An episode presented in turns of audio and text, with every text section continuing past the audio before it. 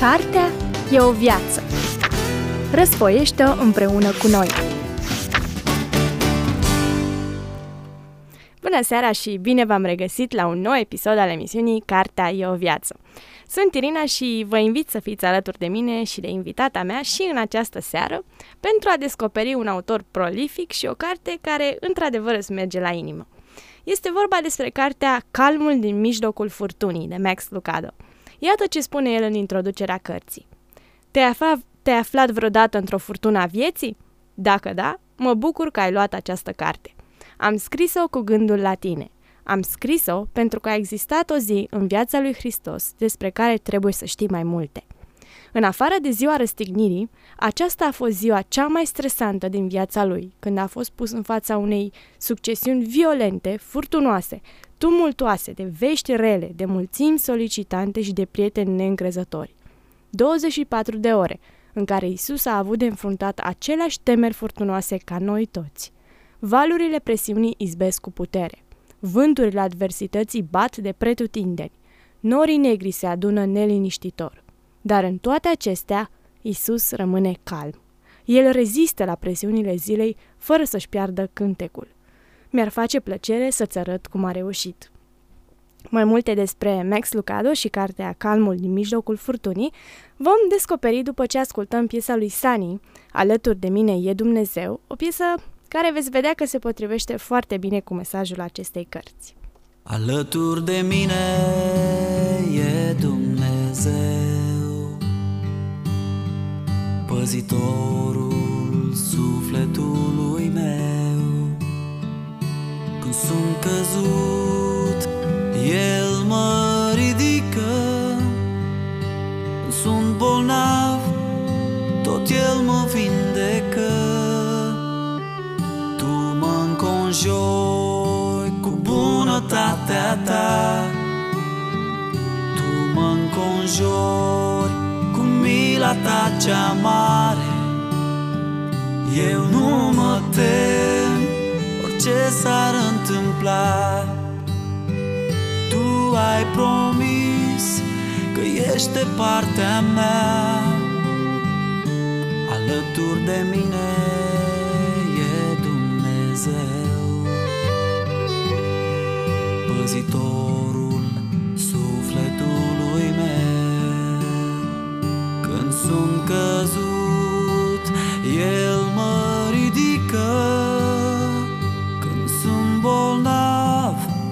tot El mă vindecă. Tu mă înconjori cu bunătatea Ta. Tu mă înconjori cu mila Ta cea mare. Eu nu mă tem orice s-ar întâmpla.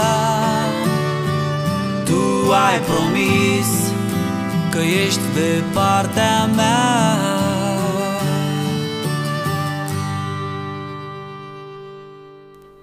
Alături de mine e Dumnezeu, cânta Sani în melodia cu același nume. Emisiunea Cartea e o viață abia a început și vă invit să descoperim în continuare mai multe despre Max Lucado și cartea Calmul din mijlocul furtunii. Nu înainte de a o saluta pe Irina, invitata mea. Bine te-am regăsit! Bine te-am regăsit, Irina, și bună seara ascultătorilor! E prima carte de Max Lucado pe care ai citit-o, nu-i așa? Cum Da, este. ți s-a părut Max Lucado față de alți autori creștini pe care ai citit până acum? Ce mi-a tras cel mai mult atenția la el este că face așa dintr-un pasaj biblic o adevărată scenă de roman. Că m, scoate dintr-o singură propoziție pe care ai trece cu, peste care ai trece cu ușurință, așa, dacă o citești din Biblie, face m, o scenă sensibilă și plină de peisaj și descrieri și asta mi se pare diferit la el, că face mai atrăgătoare citirea Bibliei. Trebuie să recunosc că și pentru mine Calmul din mijlocul furtunii înseamnă prima carte scrisă de Max Lucado pe care o citesc, deși am mai auzit fragmente din cărțile lui în alte împrejurări. Max Lucado este unul dintre autorii creștini americani care au scris cele mai multe cărți. Este de asemenea singurul autor care a câștigat trei premii Christian Book of the Year, cartea creștină a anului, în 1999 pentru cartea Asemenea lui Isus, în 1997 pentru cartea În mâna Harului și în 1995 pentru When God Whispers Your Name, primele două fiind cărți traduse și în limba română. În 2005, revista Reader's Digest l-a numit predicatorul cel mai bun al Americii, iar în 2004, revista Christianity Today îl numea pastorul Americii. Cărțile sale au apărut pe fiecare listă națională importantă de bestsellere, cum ar fi Publishers Weekly, USA Today, The New York Times, Evangelical Christian Publishers Association și Christian Booksellers Association. Uh, Max Lucado este pastor, este și pastor la Biserica Oak Hills din San Antonio, unde slujește încă din 1988. În limba română s-au tradus peste 10 titluri din cărțile sale, printre care se numără cele două amintite mai devreme, asemenea lui Isus și în mâna Harului, dar și Călătorie fără bagaje, Nu-i de mirare că e numit Mântuitorul, Când Dumnezeu s-a apropiat și Calmul din mijlocul furtunii despre care vom vorbi astăzi în emisiunea Cartea e o viață. Probabil că cei care ne ascultă acum se întreabă ce că autorul ăsta a primit atâtea premii, are atâta succes, atâtea bestsellere și se întreabă ce îi asigură acestui autor titlul de bestseller, cărților sale titlul de bestseller. Irina, care e părerea ta? Cred că răspunde multor nevoi sufletești și multor pro- probleme pe care le au cei care îi cumpără cărțile. Vedem că multe titluri sunt despre Isus, asemenea lui Isus, nu de mirare că e numit Mântuitorul și chiar și cartea de astăzi, Calmul din mijlocul furtunii, tot uh, pe Isus îl are în centru și cred că Ehm, este bine că îl umanizează Max Lucado pe Isus, dar nu într-un sens rău, nu coboară standardele sau să-l facă cum încearcă mass media de azi, să-l facă asemănător nouă, într-un sens rău, ci îl face pe el, dar și lucrarea sa mai accesibilă și comparată cu ceea ce facem noi în viața de zi cu zi și practic îl explică pe înțelesul nostru, îl, îl face pe el uh, mai, uh, cum să zic, nu acces, da, accesibil. Mai pe înțelesul nostru. Sau să, să înțelegem că Că el ne înțelege până la urmă, că da, asta și e și... practic ne și schimbă pe noi, nu noi să-l schimbăm pe el. Uh-huh. Aș vrea să trecem acum la cartea în cauză, Calmul din mijlocul furtunii. Subtitlul ei este O zi din viața lui Isus și, așa cum spuneam mai devreme, Max Lucado prezintă a doua cea mai stresantă zi din viața lui Isus în afară de ziua răstignirii. O zi în care, înainte ca dimineața să devină seară, el are motive să plângă, să fugă, să strige, să blesteme, să laude, să se îndoiască. Ce se întâmplă în această zi, pe scurt? Isus uh, primește vestea tristă a morții celui mai bun prieten al său, Ioan Botezătorul. Și Asta am putea zice că i-a marcat ziua. Dar nu e de ajuns. După aia vin ucenicii și încep să îi spună ce au făcut după trimiterea lor. Uh, și acum Iisus putea să treacă la o uh, stare așa de euforie și de bucurie. Uite ce au reușit ucenicii pe care eu i-am trimis și eu i-am format. Dar nu e de ajuns. Când ar vrea și el să se odihnească, noroadele îl urmează și au loc două înmulțiri ale pâinilor, odată într-o zi uh, cu 5.000 de oameni și odată pentru 4.000 de oameni. Și mai este și uh, seara în care uh, corabia pe care se aflau ucenicii este în furtună, iar Isus merge pe ape. Deci o zi plină. Da, și plină de emoție și în această tapiserie a emoțiilor, cum o numește Max Lucado, uh, Există totuși un fir care strălucește, spune el. În această sinfonie există un cântec care se înalță. În această poveste există o lecție care alină. Ai mai auzit-o, dar poate ai uitat-o. Uită-te cu atenție, ascultă bine, adu-ți aminte. Iisus știe ce simți și îmi place că pe tot parcursul cărții Max Lucado repetă această idee, că în toate faptele pe care le-a făcut, Isus a trecut prin ce trecem și noi și nu există stare pe care să o avem sau sentiment pe care Isus să nu-l fi simțit. Pentru ca tu și eu să credem că vindecătorul ne cunoaște rănile, el s-a pus în situația noastră, suferind el însuși durerile și temerile care ne apasă. Respingerea a simțit-o și el. Ispita nu i-a fost străină. Sentimentul de singurătate l-a trăit din plin. Moartea a gustat-o. Dar stresul. Ar fi putut scrie un bestseller pe această temă. De ce a făcut toate acestea? Dintr-un singur motiv, pentru că atunci când treci prin suferință să vii la el, la tatăl și la medicul tău și să-l lași să te vindece. Curaj! Isus știe ce simți. Cu același gând ne încurajează și Fernando Ortega în următorul cântec Take Heart, My Friend. Take heart, my friend. We'll go together this uncertain road that lies ahead. Our faithful God has always gone before us, and He will lead the way once again. Take heart, my friend, we can walk together, and if our burdens become too great, we can hold up and help one another in God's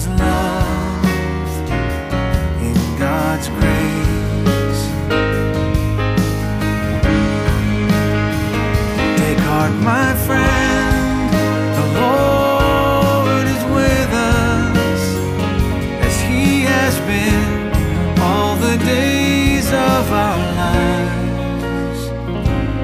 Our assurance every morning, our defender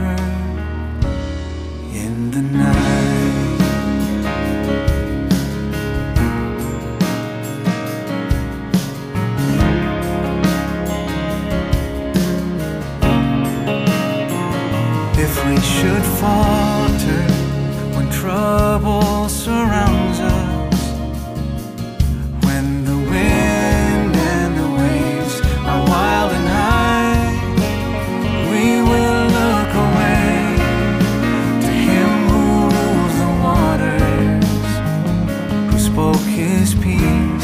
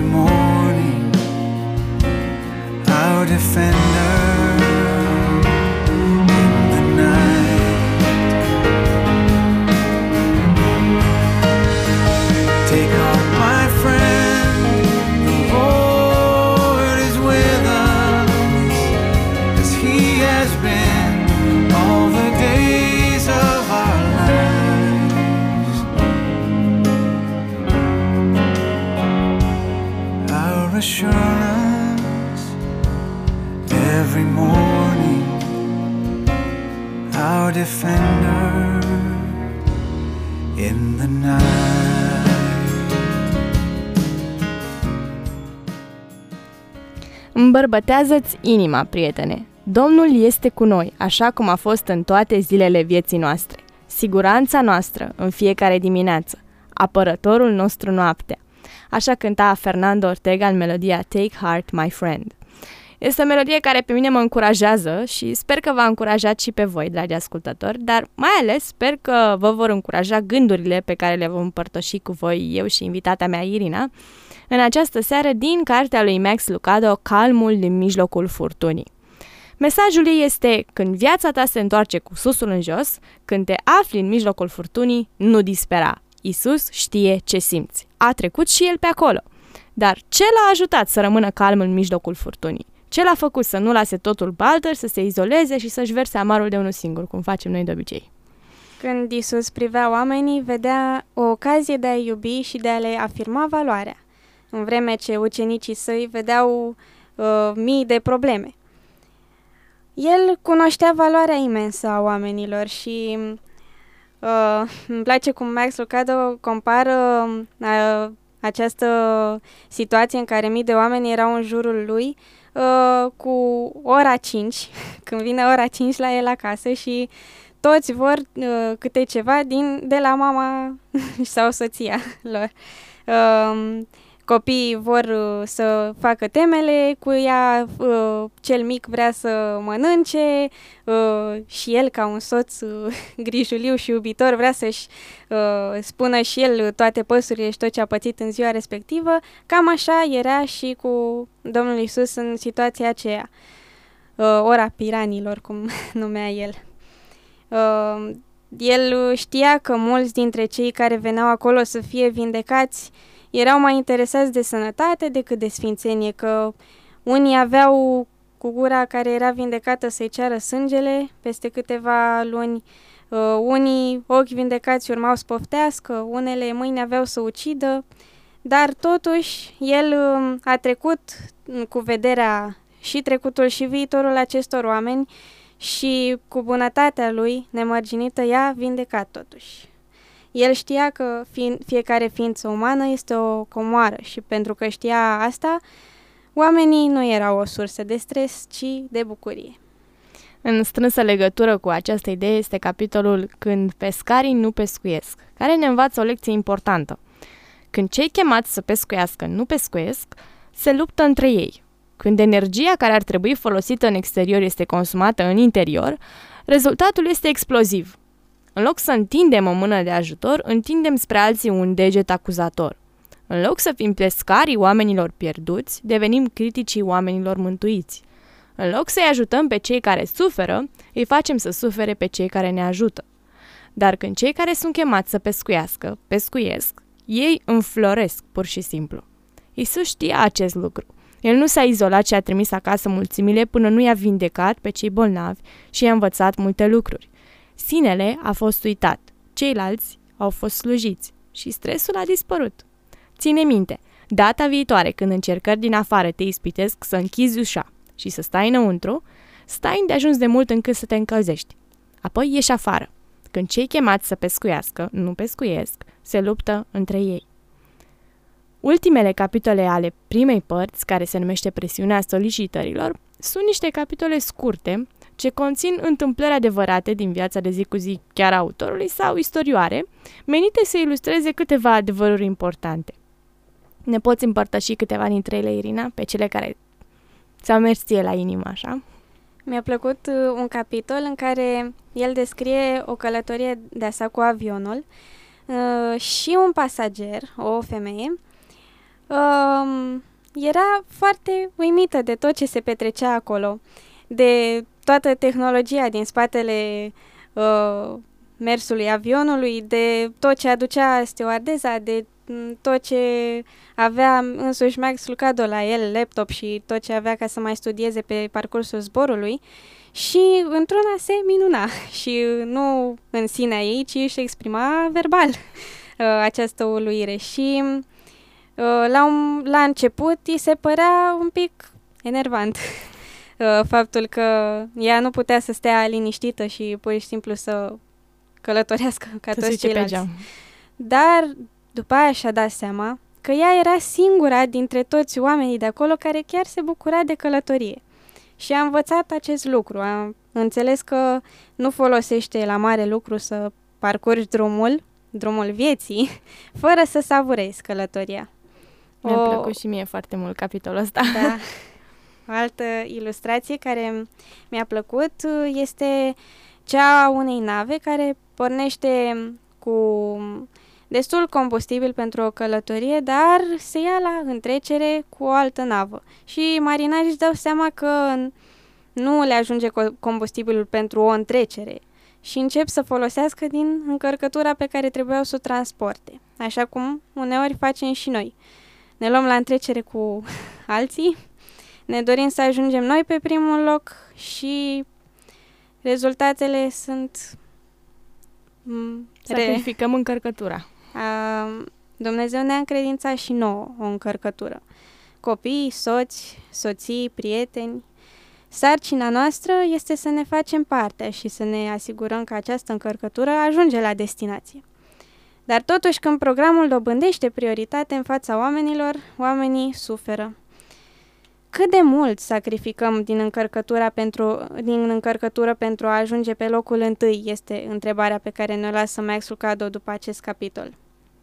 De asemenea, Isus um, uh, avea multe voci la care să fie atent. După toate aceste minuni pe care le făcuse, mulți sperau ca el să fie încoronat, să îi, să-l înlăture pe Irod, să înlăture stăpânirea romană și toate acestea erau ca o bubuitură în ușa lui, la fel cum vocile societății bubuie și la ușile noastre. Uh, dar bătaia lui Isus pentru noi, în schimb, este una ușoară.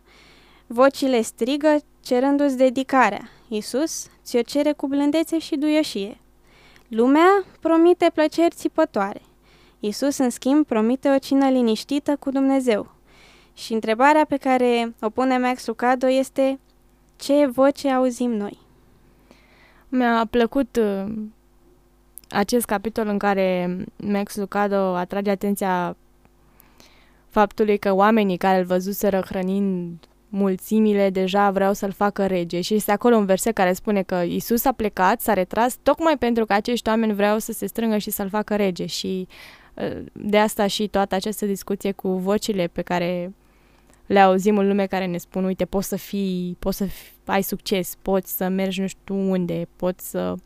Și dă exemplu chiar din experiența lui personală, când îl, îl cheamă foarte mulți oameni la tot felul de conferințe și apoi își dă seama că e mai important să petreacă timp cu familia și cu copiii decât să participe la... Nu e mai puțin important în ochii lui Dumnezeu să stea cu familia și cu copiii decât să meargă să vorbească în fața sute de oameni la mai multe conferințe. Da, și mi-a plăcut că el subliniază că a, a petrecut o astfel de seară cu familia în loc să fie la un seminar și după aceea când a sunat a aflat că totul fusese un succes și fără el. Exact, da. Și a, nu... așa nici n-a pierdut momente prețioase cu copiii săi și familia. Da, că de multe ori avem impresia că da, dacă nu mă duc eu, dar cine să se ducă? O să nu o să se facă lucruri respectiv fără mine. Iată că se găsesc oameni să facă um, ce trebuie făcut. Mi-a mai plăcut și ce în legătură cu faptul că vreau să-l facă rege pe Isus și că el s-a retras la munte și s-a retras să se roage. Și asta este una, unul dintre celelalte motive pentru care Isus și-a păstrat calmul în mijlocul furtunii.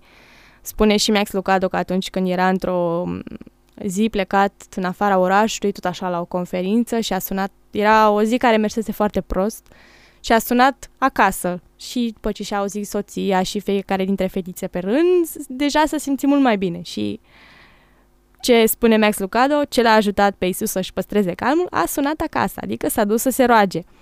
Și spune el că Isus prefera să fie singur cu adevăratul Dumnezeu decât să fie într-o mulțime cu oamenii nepotriviți. Și Isus a spus nu lucrurilor importante pentru a spune da lucrurilor vitale.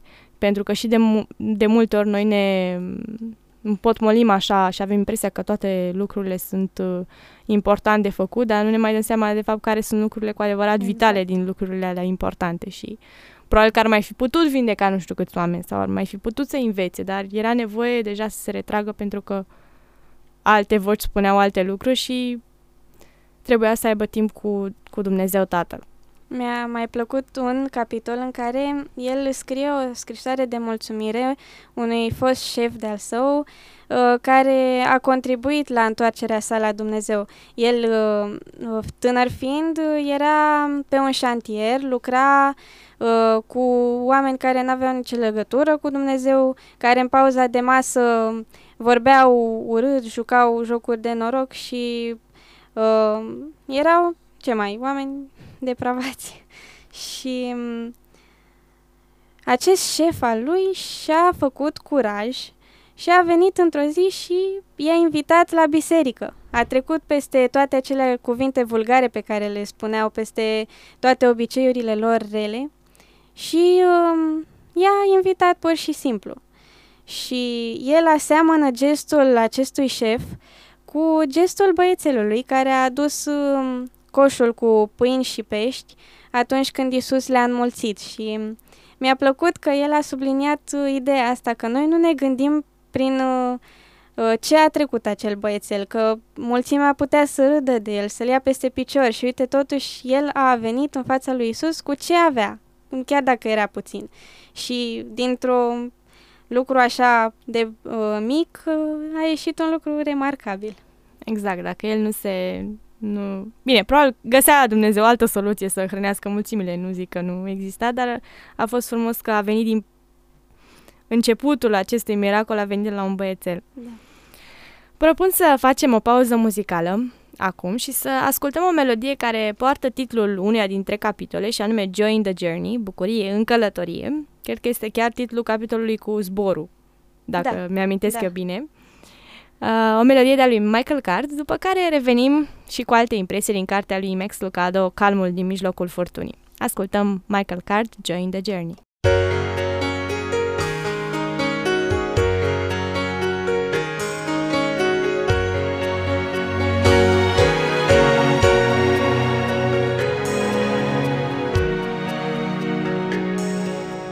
There is a joy in the journey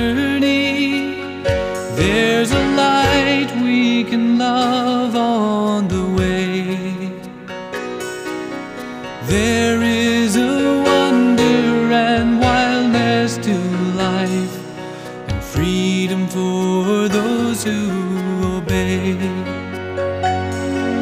And all those who seek it shall find it, a pardon for all who believe.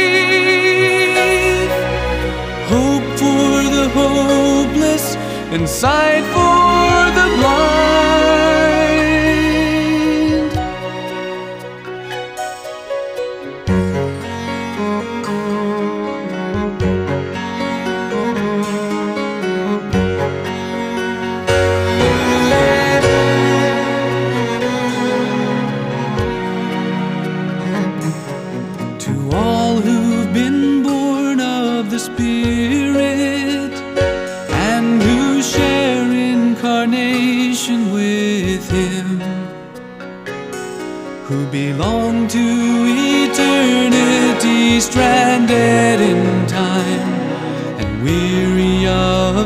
Struggling with. Forget not the hope that's before you, and never stop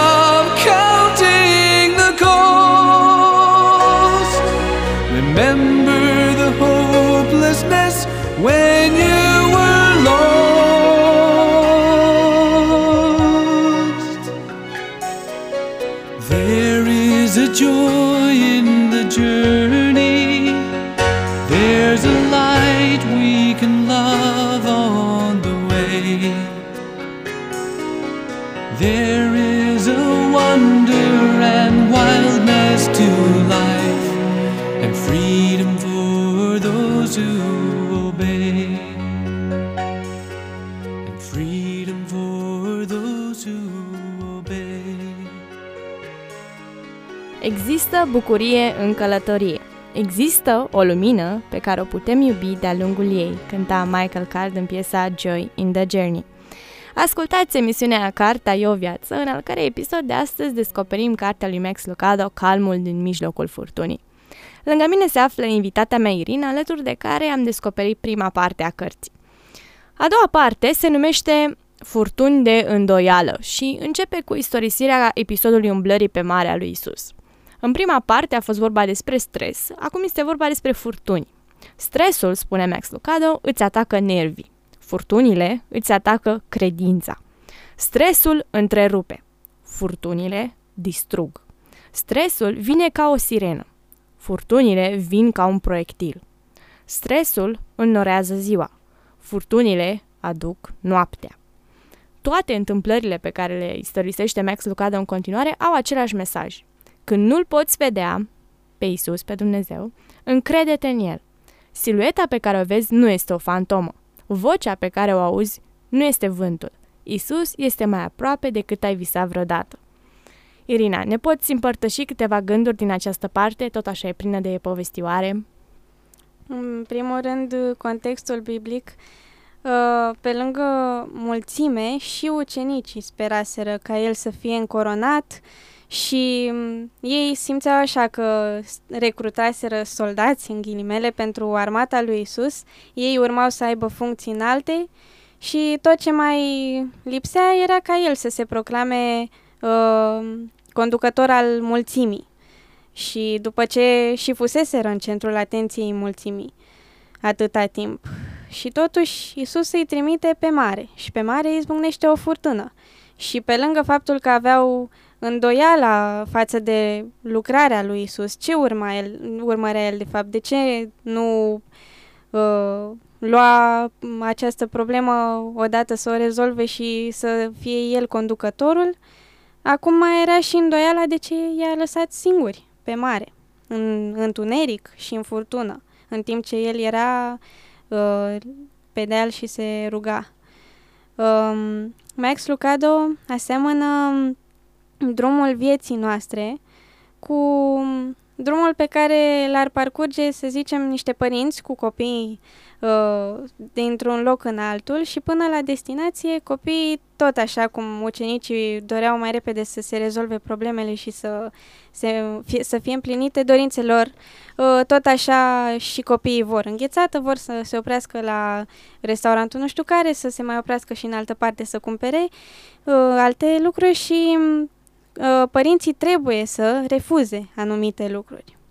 Noi trebuie să spunem nu unor cereri pentru a ajunge la destinație, tot așa cum părintele trebuie să refuze anumite lucruri pentru că știe că atunci când copiii ajung acasă o să uite de toate pretențiile lor și o să se bucure de revederea celorlalți membri ai familiei, să zicem, sau de masa de la final. Tot așa și noi trebuie să avem viziunea răsplătirii finale. Uh, de asemenea, Pavel numea că uh, încercări de o clipă, ceea ce ni se întâmplă nouă acum, și mm, ele lucrează o greutate veșnică de slavă. Și totuși Pavel numea încercări ușoare de o clipă chinurile îndelugate la care a fost el supus și necazuri aducătoare de moarte, nu prin ce trecem noi acum. Cu atât mai mult noi ar trebui să trăim cu această viziune a unei răsplătiri finale care să întreacă mai mult decât tot ce ne-am dorit noi acum. Uh, de asemenea, îmi place că Max Lucado ne împărtășește niște lumini blânde care i-au fost uh, date uh, pe parcursul un, perioadei de timp până a scris cartea și cum cumva răspund la întrebări pe care le numește el pacostea vieții oricărui învățător de școală duminicală. Întrebări ca dacă Dumnezeu e bun, de ce îngăduie cu tare rău în viața mea sau dacă mesajul său e clar, de ce am atâta confuzie, de ce suferă copii de foame, de ce există creștini în secțiile de oncologie. Um, sunt lumini blânde dar uh, pe el uh, l-au ajutat să, să fie mai mulțumit și să, să vadă că mai există încă că Dumnezeu nu se ascunde, nu este o nălucă așa cum îl percepeau ucenicii atunci când Isus a apărut pe mare. A văzut în primul rând că mai există cineva, un prieten de-a lui cu care s-a întâlnit, care, deși era îngropat în datorii, credea că dacă va face ce este bine, ce este corect, Dumnezeu tot va face pentru el ceea ce este cel mai bine și avea încredere în Dumnezeu. De asemenea, a mai vizitat un uh, om care stătea cu soția lui cu cancer în spital și a văzut uh, un om care era plin de dragoste, în ciuda faptului că uh, ea era imobilizată și practic ar fi fost... Um, el trebuia să aibă tot timpul grijă de ea și ea nu putea să-i dea în schimb nimic. Și de asemenea, um, un lucru care i-a dat lui speranța, a văzut că spitalul care i-a primit um, îi primea fără bani, pentru că ei datoreau, zice el, vreo 5.000 de dolari acelui spital. Și toți acești oameni nu au renunțat la încrederea lor în Dumnezeu și că poate să existe ceva mai bun. Și, de asemenea, o luminiță la fel de blândă a văzut într-o zi uh, un antrenor care timp de trei ore a venit să dea autografe uh, băieților care îl simpatizau și care, cu care uh, dorea să stea. Și am fi zis după trei ore, gata, trebuie să plece și el acasă. Și s-a urcat în mașină, obosit, evident, și de atunci a văzut că un băiat întârziat și obosit și el de drum cu bicicleta, uh, a ajuns uh, la magazin și era trist că a văzut că antrenorul plecase și acest antrenor a, s-a dat jos din mașină și mm, a luat masa cu el, deși am fi zis că trebuia să plece acasă, că era obosit, nu? Da, și pe mine m-a impresionat acest gest, pentru că și antrenorul era cineva faimos la ei acolo, era ca și cum o vedetă ar fi avut răbdare să exact, stea cu un cu copilaj copil. de câte ani avea, 10 ani, câte ani o fi avut și să meargă cu el la un suc și să stea de vorbă. Mi-au plăcut și mie foarte mult aceste capitole care ne ajută așa să căpătăm perspective noi asupra acestui eveniment din viața lui Isus, asupra umblării pe mare. Și Max Lucado ne încurajează um, prin aceste capitole să ne dăm seama că Domnul Isus este tot timpul acolo și noi nu trebuie decât să fim atenți. Dumnezeu nu a promis niciodată că drumul va fi ușor, spune Max Lucado, dar ne-a asigurat că la sosire vom vedea că a meritat. Poate că Dumnezeu nu va face cum vrei tu, dar va face cu siguranță ce este drept și cel mai bine. El este tatăl înaintării pe cale. Ai încredere în el că te va duce acasă și încercările din timpul călătoriei se vor pierde în bucuriile ospățului. Când ucenicii l-au văzut pe Isus în toiul nopții furtunoase, au crezut că este o nălucă, o fantomă, o halucinație. Pentru ei, strălucirea era orice altceva, numai Dumnezeu nu. Când vedem lumini blânde la orizont, despre care ne povestea și Irina, avem adesea aceeași reacție. Trecem cu vederea manifestările ocazionale de bunătate, considerându-le simple păreri, accidente sau anomalii. Orice, numai Dumnezeu nu. Dar Dumnezeu vine în pâlpâierea blândă a unei lumânări. Și El spune, când ai îndoiel, privește în jur. Sunt mai aproape decât crezi. Nu știm ce a făcut sau a spus Isus atunci când s-a dus să se roage pe munte, în timp ce ucenicii erau uh, în mijlocul furtunii, dar cunoaștem rezultatul. Dealul a devenit o treaptă, furtuna a devenit o cale și ucenicii l-au văzut pe Isus așa cum nu-l mai văzuseră niciodată înainte. Pentru că el a venit exact în mijlocul furtunii, a venit la ei și ei l-au văzut pentru prima dată ca Dumnezeu și l-au, l-au recunoscut ca Fiul lui Dumnezeu și s-au închinat. Unul din, cap- din aceste capi- din capitolele din această parte se numește Legile Farului. Despre ce este vorba?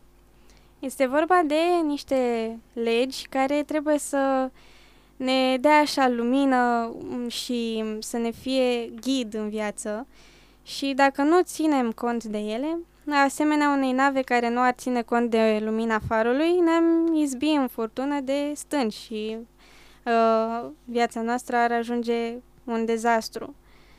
Lista legilor farului conține adevăruri imuabile. Candidații pentru această listă se califică doar dacă au caracteristicile unui far. Te avertizează cu privire la un potențial pericol, semnalizează intrarea în port în siguranță, sunt mai puternice decât furtuna și luminează cel mai tare în condiții de ceață. Ne poți spune câteva din lista lui Max Lucado? Își face el acolo o listă cu câteva dintre aceste legi care îl ajută pe el. Uh, mi-a plăcut uh, uh, dragostea ta de Dumnezeu să fie mai mare decât teama de iad. Și când ești departe de ochii oamenilor, trăiește ca și cum ai putea fi văzut de cineva. Caută reușitele în primul rând acasă, Tratează-i pe oameni ca și când ar fi îngeri. În felul acesta vei întâlni câțiva și vei contribui la formarea altora. Și ultimul, trăiește viața ca pe o liturghie. El încheie, zice, ca să rezum, privește-ți viața ca pe un voiaj pe o goeletă. bucură-te de peisaj, explorează vasul, împrietenește-te cu capitanul, pescuiește un pic și coboară de pe ea când ajunge acasă. Cred că este timpul pentru o nouă melodie, mai ales că se potrivește cu această parte despre furtuni, dar și cu ceea ce urmează, și anume un capitol care se numește El vorbește în furtună, așa că nu plecați nicăieri, pentru că urmează cea mai interesantă parte din carte, de fapt. Mai multe despre calmul din mijlocul furtunii descoperind după ce le ascultăm pe Rich Mullins cu piesa Ready for the Storm.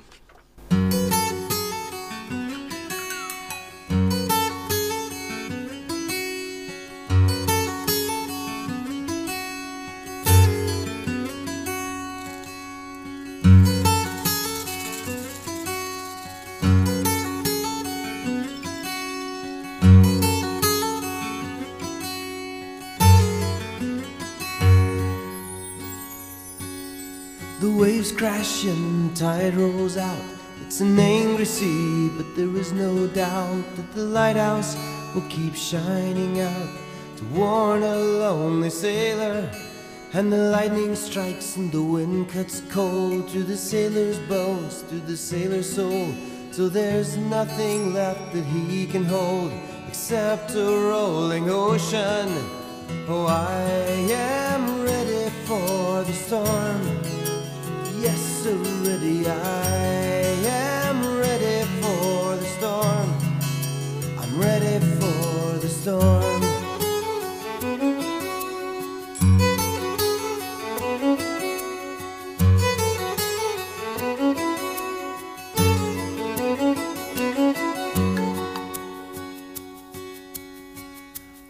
Give me mercy for my dreams. Cause every confrontation seems to tell me what it really means to be this lonely sailor.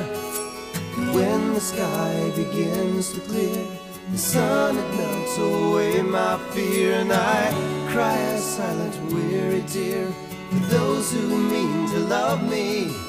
Oh, I am answer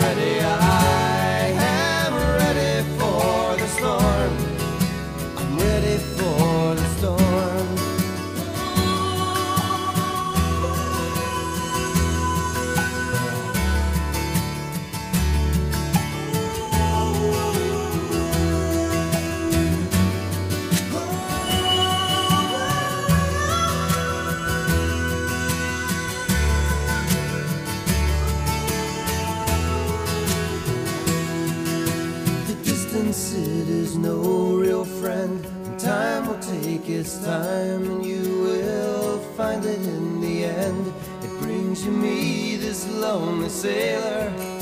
But when you take me by the hand, and you love me, Lord, you love me, and I should have realized I had no reasons to be frightened. Oh, I am ready for the storm. Yes, sir, ready. I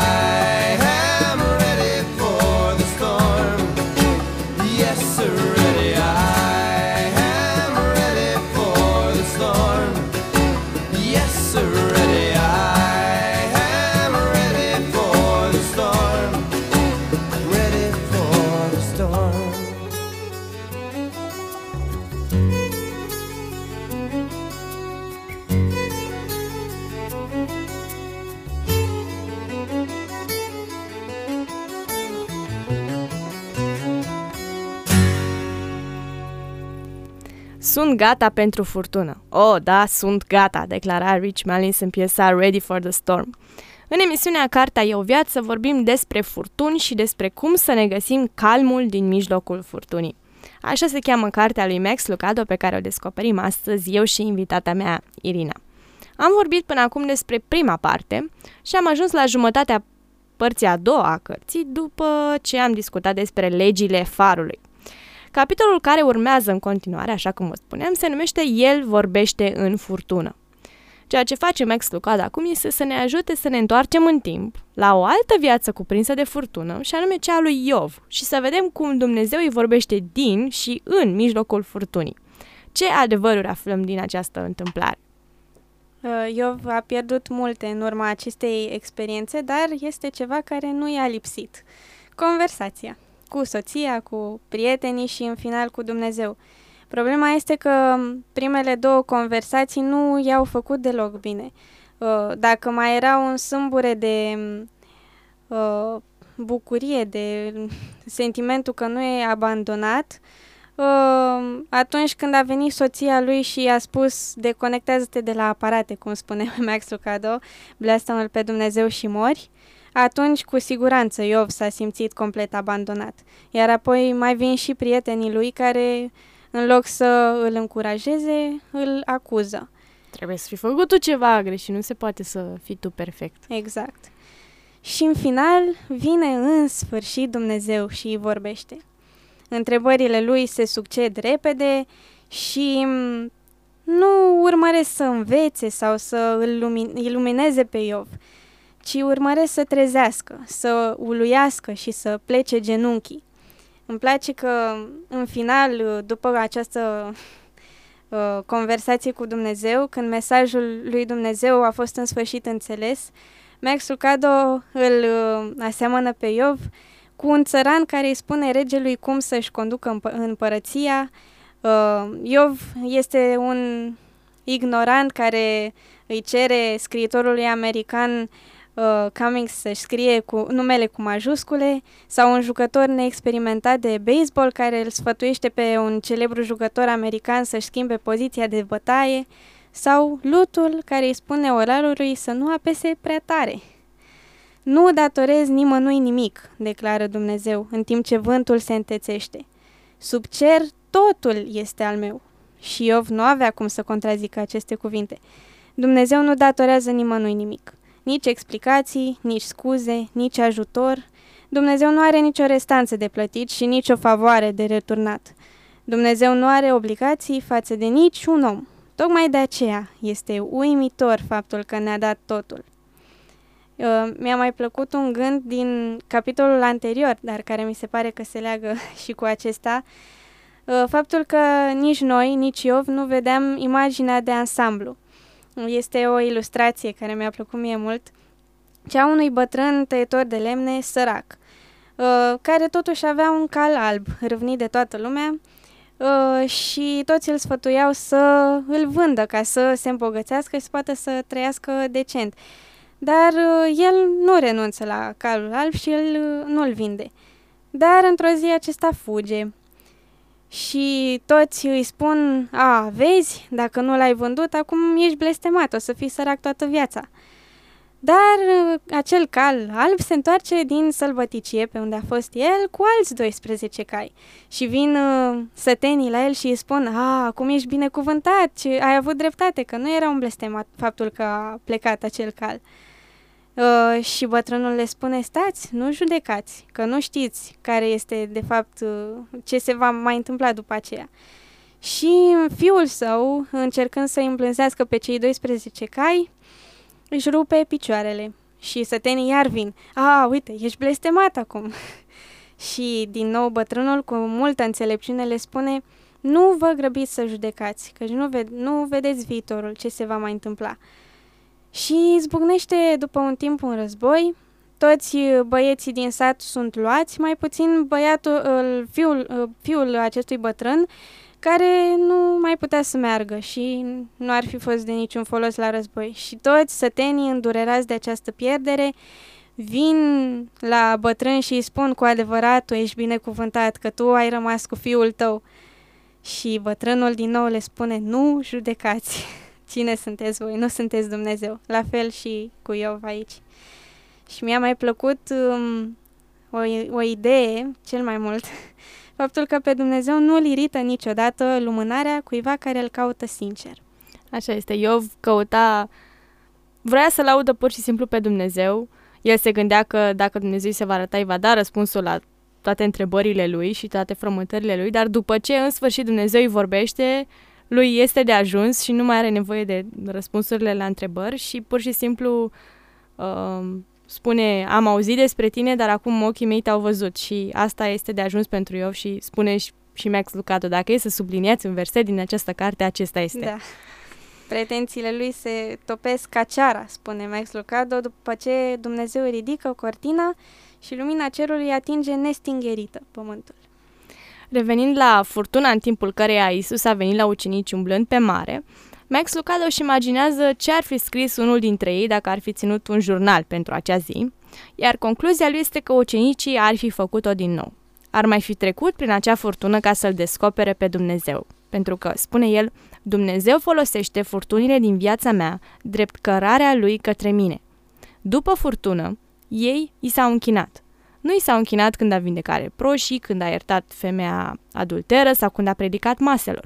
Numai după incidentul acela de pe mare i s-au închinat. De ce? Simplu. De data aceasta, ei sunt cei salvați. De data aceasta, capul lor este scos din laț. Trupurile lor sunt smulse din ghearele adâncului. Când îl recunoști pe Dumnezeu Creatorul, îl admiri. Când îi recunoști înțelepciunea, înveți de la el. Când îi descoperi puterea, te bizui pe el. Dar numai atunci când te salvează, îi te închini. Și mi-a plăcut această idee că în urma acestei furtuni și în urma, în general, în urma furtunilor vieții, ajungem cu adevărat să-i ne închinăm lui Dumnezeu și să-L recunoaștem pe El ca, ca salvator. Și spune Max Lucado că o vreme de suferință este un preț mic pentru a-L vedea clar pe Dumnezeu și de aceea spune el că ucenicii, într-adevăr, ar mai fi făcut asta din nou doar pentru a-L vedea pe Dumnezeu așa cum, cum l-au văzut uh, umblând pe mare. Ultima parte a cărții se numește Ghimpele veninos al eșecului. Unul dintre lucrurile care mi-au plăcut mie foarte mult în această ultimă parte este capitolul intitulat Teama transformată în credință și perspectiva nouă pe care aduce Max Lucado asupra umblării pe mare a lui Petru. De ce a vrut Petru să meargă pe mare? Pentru că era foarte curajos și pentru că a vrut să facă la fel ca Isus, am putea spune noi, nu? Dar Da. nu, n-a fost așa. Nu? Nu. Ah. De teamă. Și teama lui s-a transformat în credință, așa cum spune și capitolul. Marile acte de credință sunt rare ori rodul unor calcule la rece. Nu logica l-a îndemnat pe Moise să ridice toiagul în timp ce stătea pe malul Mării Roșii. Nu cercetări medicale l-au convins pe Naaman să se scalde de șapte ori în râu, Uh, nu judecata elementară l-a împins pe Pavel să abandoneze legea și să accepte harul, iar în odăița din Ierusalim, cei care s-au adunat ca să se roage pentru eliberarea lui Petru uh, nu era un comitet bisericesc plin de credință, ci un grup de credincioși temători, derutați și încolțiți. Și niciodată nu au fost mai puternici ca atunci.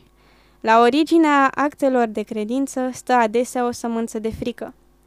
Iar Max Lucado spune că noi trebuie să trecem de vântul mândriei, să nu spunem nu sunt chiar așa de rău, uite ce pot să fac eu, să trecem de vântul îndoielii, uh, să nu considerăm că nu merităm noi asemenea binecuvântări de la Dumnezeu și de vântul legalismului. Uh, Să nu zicem, da, știu că Isus face o parte, dar eu pot să fac și trebuie să fac restul. Ci să facem asemenea lui Petru, pentru că decizia lui Petru a fost să strige la Dumnezeu pentru scăpare. Mi-a plăcut uh, și cum descrie Max Lucado mântuirea și credința. El spune că mântuirea este prezența instantanee și liniștitoare a lui Dumnezeu pe mările agitate de furtună ale vieților noastre. Îi auzim vocea și facem pasul credinței. Credința este abandonarea disperată a bărcii pe cale de scufundare, a eforturilor omenești și rugăciunea ca Dumnezeu să vină lângă noi și să ne scoată din apă. Același lucru l-a experimentat și John Newton, cel care a compus imnul Amazing Grace.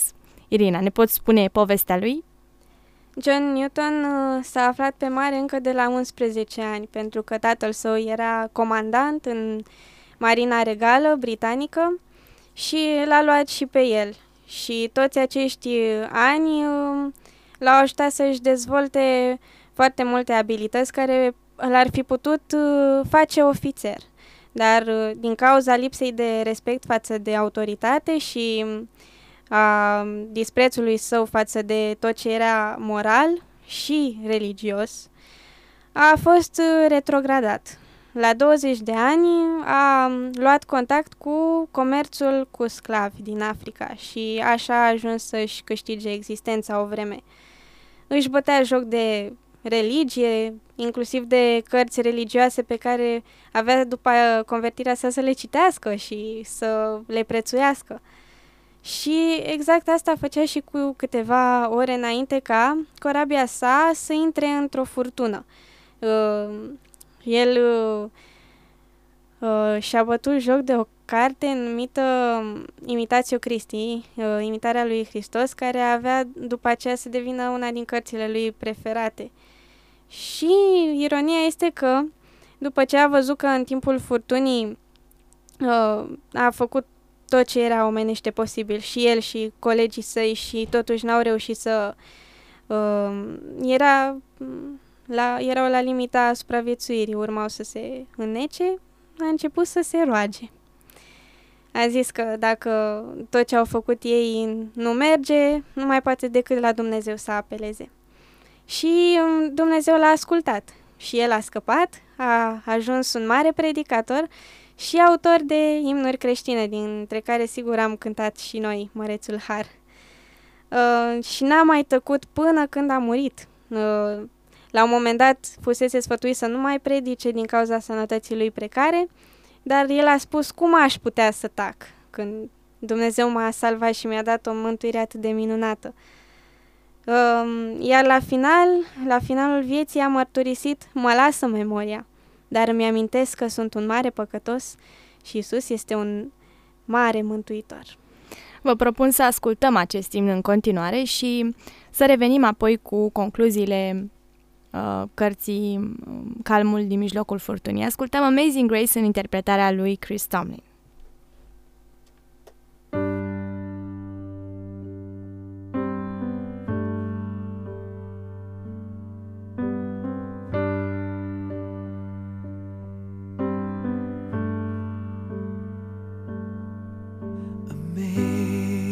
Amazing grace, how sweet saved a wretch like me.